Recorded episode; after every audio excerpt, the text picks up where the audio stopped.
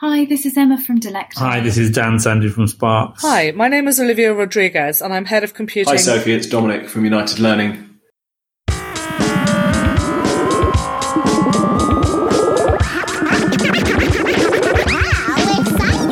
Well, hello everyone, and welcome to the EdTech podcast. Our mission is to improve the dialogue between ed and tech, and this week's no different as we delve into some listener feedback on the EdTech strategy published last week by the Department for Education in the UK.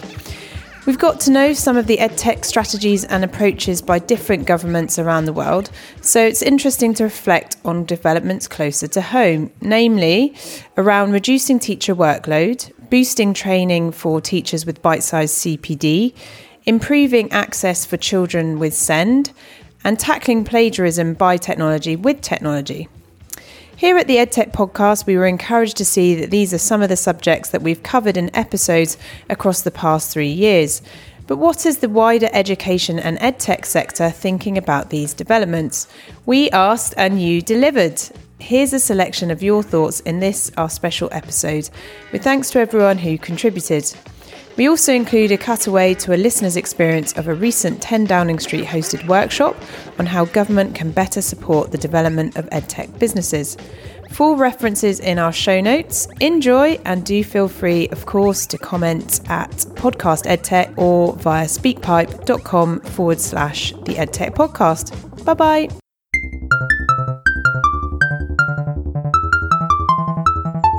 The Department for Education's new EdTech strategy is a really important step in recognising the potential that technology has to support education, but only when it's used effectively, thoughtfully, and critically in the hands of confident and expert teachers. So, while involving a range of stakeholders, including edtech companies in the strategy, and encouraging a great focus on impact and on evidence is really important, I think it's the work around teachers that will really underpin the strategy. That's why the Chartered College of Teaching is pleased to be supporting it through the free online courses we're developing on FutureLearn, helping teachers and school leaders to engage in evidence informed technology use. I think the focus on infrastructure is also really important. Technology that's unreliable and fails to meet teachers' needs can really drive workload, with teachers who are keen to use technology sometimes feeling like they need to plan two versions of a lesson one for if the Wi Fi is working and one for if it isn't. And that's just not a reasonable expectation. So, setting an expectation of high quality infrastructure is also a really strong part of the uh, work. I'm delighted with Damian Hinds' announcement of the EdTech strategy that the DFE is working hand in hand and collaborating with key teaching and industry bodies to focus on some of the really practical solutions that school needs, helping them know how to make best practice use of technology in schools, helping them solve some of the challenges they've faced for a long time, like reducing workload through the use of technology and also improving teaching and learning outcomes. I think it's great that organisations like the Chartered College, Nesta, BESA, we're all working with the DFE to help give advice and guidance and practical support to schools in everyday contexts around the country.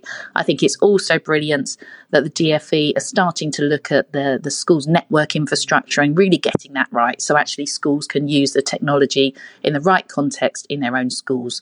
From a personal perspective, I'm very pleased that um, BESA will be working with the DFE on our t- uh, sister um, activities of the LearnEd Roadshows, which are free one day CPD training events focused on peer to peer engagement and, and, knowledge, and also LendEd, which is a free online platform which helps teachers take free trials of technology so they can work out what's right for their schools. So, in summary, I think this is a great first step for the DFE, and we look forward to working with schools and government to take it forward. Hello, I'm Christian Turton, co-director of the London Connected Learning Centre. We support schools and other settings in using technologies creatively and critically by providing curriculum support, technical services and professional development. So on the whole, London CLC welcomes the EdTech strategy. However, context is crucial. Use of technology needs to be carefully thought out with an identified and stated purpose and need, shared with the whole school community. This is essential. This, this shared vision is really key. And there always needs to be an agreed pedagogy. That vital focus on supporting learners is not immediately apparent in this strategy. Damian Hinds talks about schools' cupboards of shame full of unused tech, and at London C, we, CLC, we focus on the context rather than the technology. And careful strategic planning is so important. Will the leading tech companies the government is inviting to make recommendations take the same objective approach?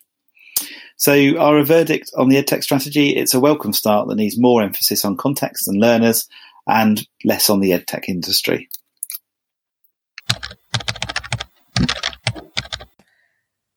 Hi, my name is Olivia Rodriguez and I'm Head of Computing at a prep school in London. I think that the government's new EdTech strategy is exciting as it promotes a positive image of EdTech. Normally in the news we hear negative stories about technology and its use in schools and by children. It is encouraging to note that in the strategy one of the first things the government highlights is that teachers and learners are already embedding EdTech in their everyday practice. It is also great that the strategy highlights that there are already pockets of good practice in terms of the use of EdTech. I was enthused to see information in the section entitled Developing Digital Capability in Schools about the launch of a network of demonstrator schools and colleges, but I was wondering if there's an overlap between what Microsoft has already achieved with their Microsoft schools, what Google for Education does, and what groups such as Computing at School have achieved with their hubs. I always appreciate opportunities to receive support from experts in the edtech field, but I do not want the government to waste money on creating something which is already happening. I assume the key is an increased collaboration between companies such as Microsoft and Google, and excellent working groups and bodies such as Computing at School, the ISC Digital Strategy Group, the Education Endowment Foundation, EdTech UK, and JISC. I would love to become involved with demonstrator schools and with supporting LearnEd, the regional EdTech roadshows to showcase products and services and facilitate learning from other educational leaders. Okay, perhaps I should say initially that having spent my career working in education and information technology for schools, I'm always delighted when any government sits up and shows a bit of interest in EdTech, especially when, when one of the perpetually present ministers seem to be suspicious of any technology of the fountain pen, so we really should welcome the EdTech strategy from Damian Hinds. However, it doesn't take long before a reality check kicks in. £10 million may sound like a lot of money in a headline, but given that there are 25,000 schools in England, that's around £400 per school, about enough for one laptop each. So my bet is that a lot of that £10 million will find its way into the pockets of other interested parties rather than those of the schools. Next up, alarm bells ring when we see the definition of education technology. I quote, Education technology, EdTech, refers to the practice of using technology to support teaching and the effective day-to-day management of education institutions. Now call me old school, but I seem to remember that we used to think that the core function of education technology was actually to support learning, as well as teaching and administration. This new, limited view, automating rather than transforming education, may be a great leap for DFE kind, but sadly it's backwards. Now, many of the suggestions in the strategy do seem quite laudable, and indeed they should because they seemed equally laudable when they were part of the DFE's Harnessing the Technology strategy all those years ago. This is rather like harnessing the technology too, just when you were afraid we'd never get back into the water, but with almost all the essential funding surgically removed. And, for example, launching a network of demonstrator schools and colleges to showcase best practice and offer peer-led, hands-on support for those schools that need it sounds like a good idea. And it is. So good, in fact, that SSAT launched just such a project at the end of the last century called the ICT Register, which indeed proved so useful that it received DFE financial support for several years until Michael Gove took office and all such activities were consigned to the bonfire of the Quangos. As we read on, the document includes quite a few such examples of wheels being reinvented. Presumably they're needed to replace all those wheels that came off education technology under the Tories' swinging cuts from 2010 onwards and an advisory group on EdTech sounds like another great idea, though it isn't made quite clear how the new one is going to improve on the advice from the Educational Technology Advisory Group set up at the DFE's behest by Stephen Heppell and then duly ignored since it published its report in 2016.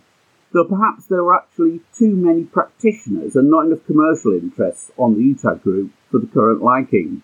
The new strategy is entitled Realising the Potential of technology and education.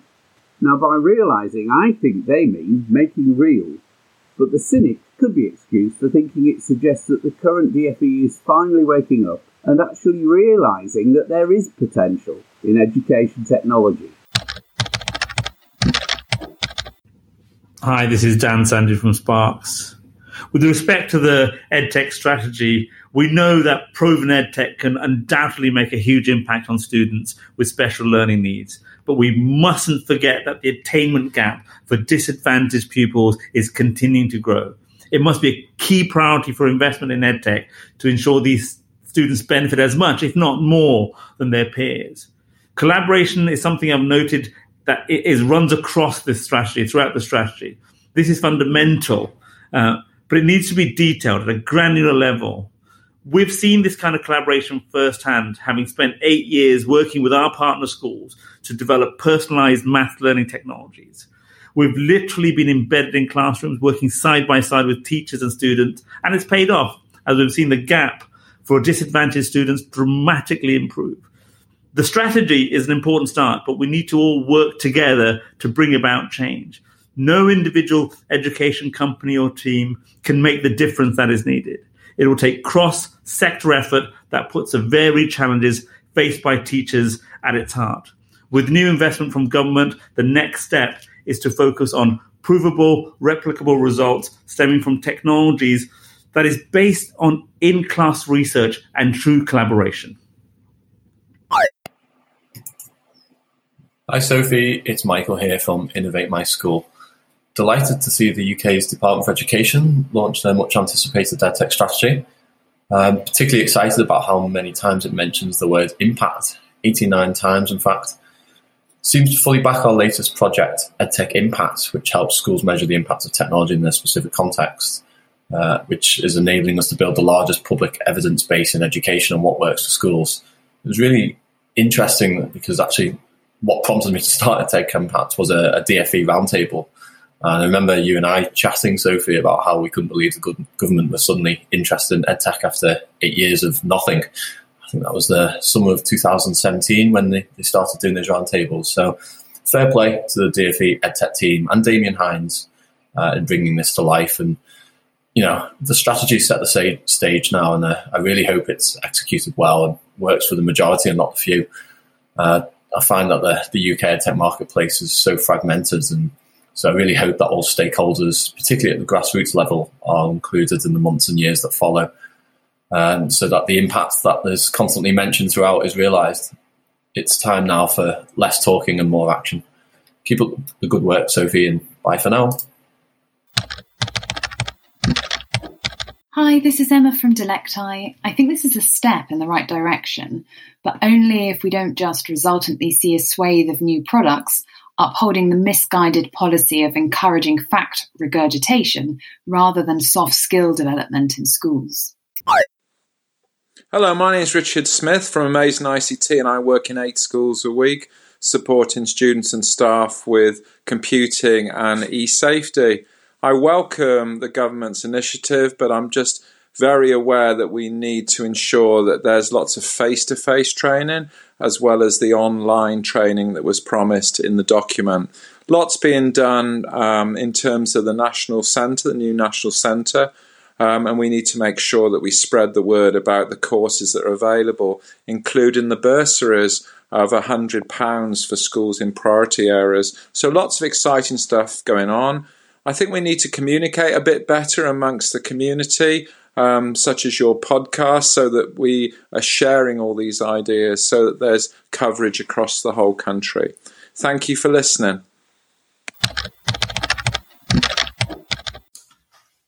Hi, Sophie, it's Dominic from United Learning.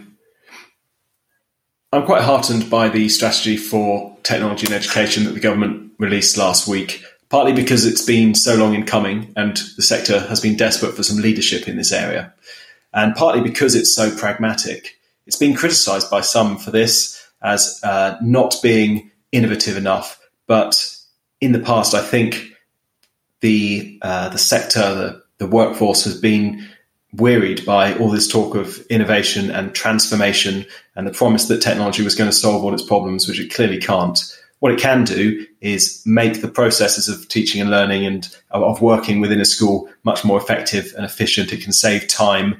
It can enhance and speed up learning as well, if well applied. And those are the things we should be concentrating on. And that's what the strategy does. So it's not particularly glitzy. It talks about moving to the cloud a lot more than it talks about virtual reality, for example. But I think it's going to be of real practical use to all the schools in the country. So I encourage everyone to engage with it um, and to consider if you're already well ahead on this path, becoming one of the demonstrator schools that the strategy promises to implement.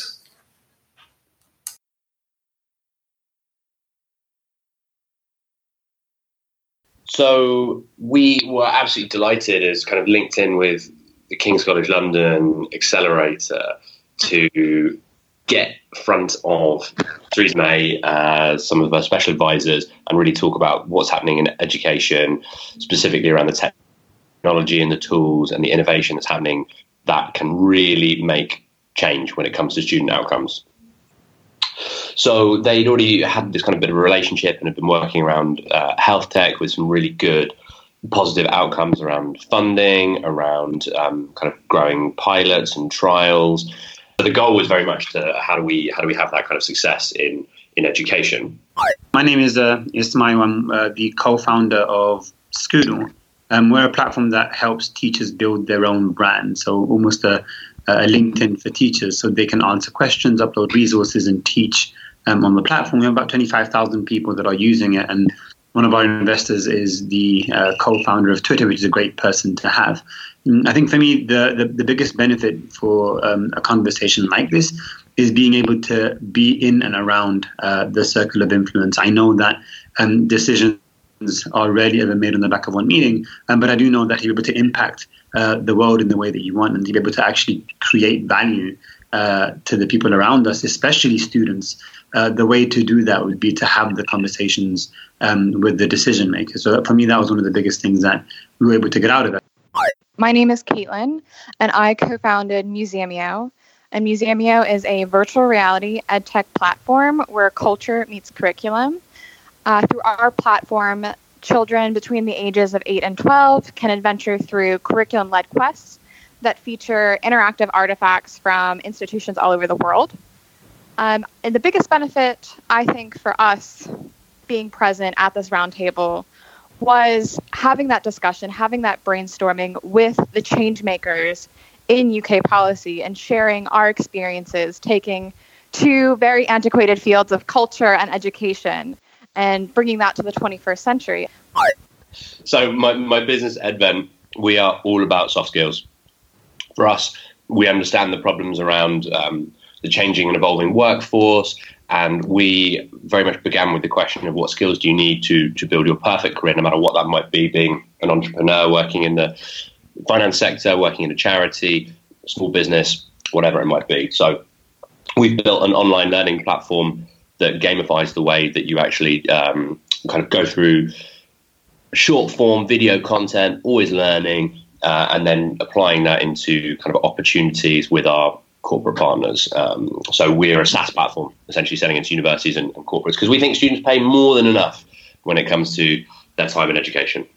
I feel like it, it's most likely going to be a, a two-way solution or a mm-hmm. two-part conversation because um, you know, on our side, it's one thing to be able to bring this up to government and to actually um, share uh, and, and, showcase some of these kind of key issues and where we feel like we can um, add value. But equally, there's a a step required on their side to make this happen. Um, but again, coming back to that kind of initial point of, I don't think uh, an outcome has ever come from one meeting in government. I think will prove mm-hmm. to be mm-hmm. true in this case, but it's not to say that it doesn't happen. So, um, on the back of, so just to kind of give the context on how this came about, we first had a meeting together actually at uh, number 10 a few months ago, centered around entrepreneurship in general on the back of that, there was a particular interest in edtech, um, similar to kind of the kind of work that they'd done in the med space over the past few years. So it really is now getting into the stage where the understanding and value of education in the UK is getting more and more focused. So the way that I see it moving forward is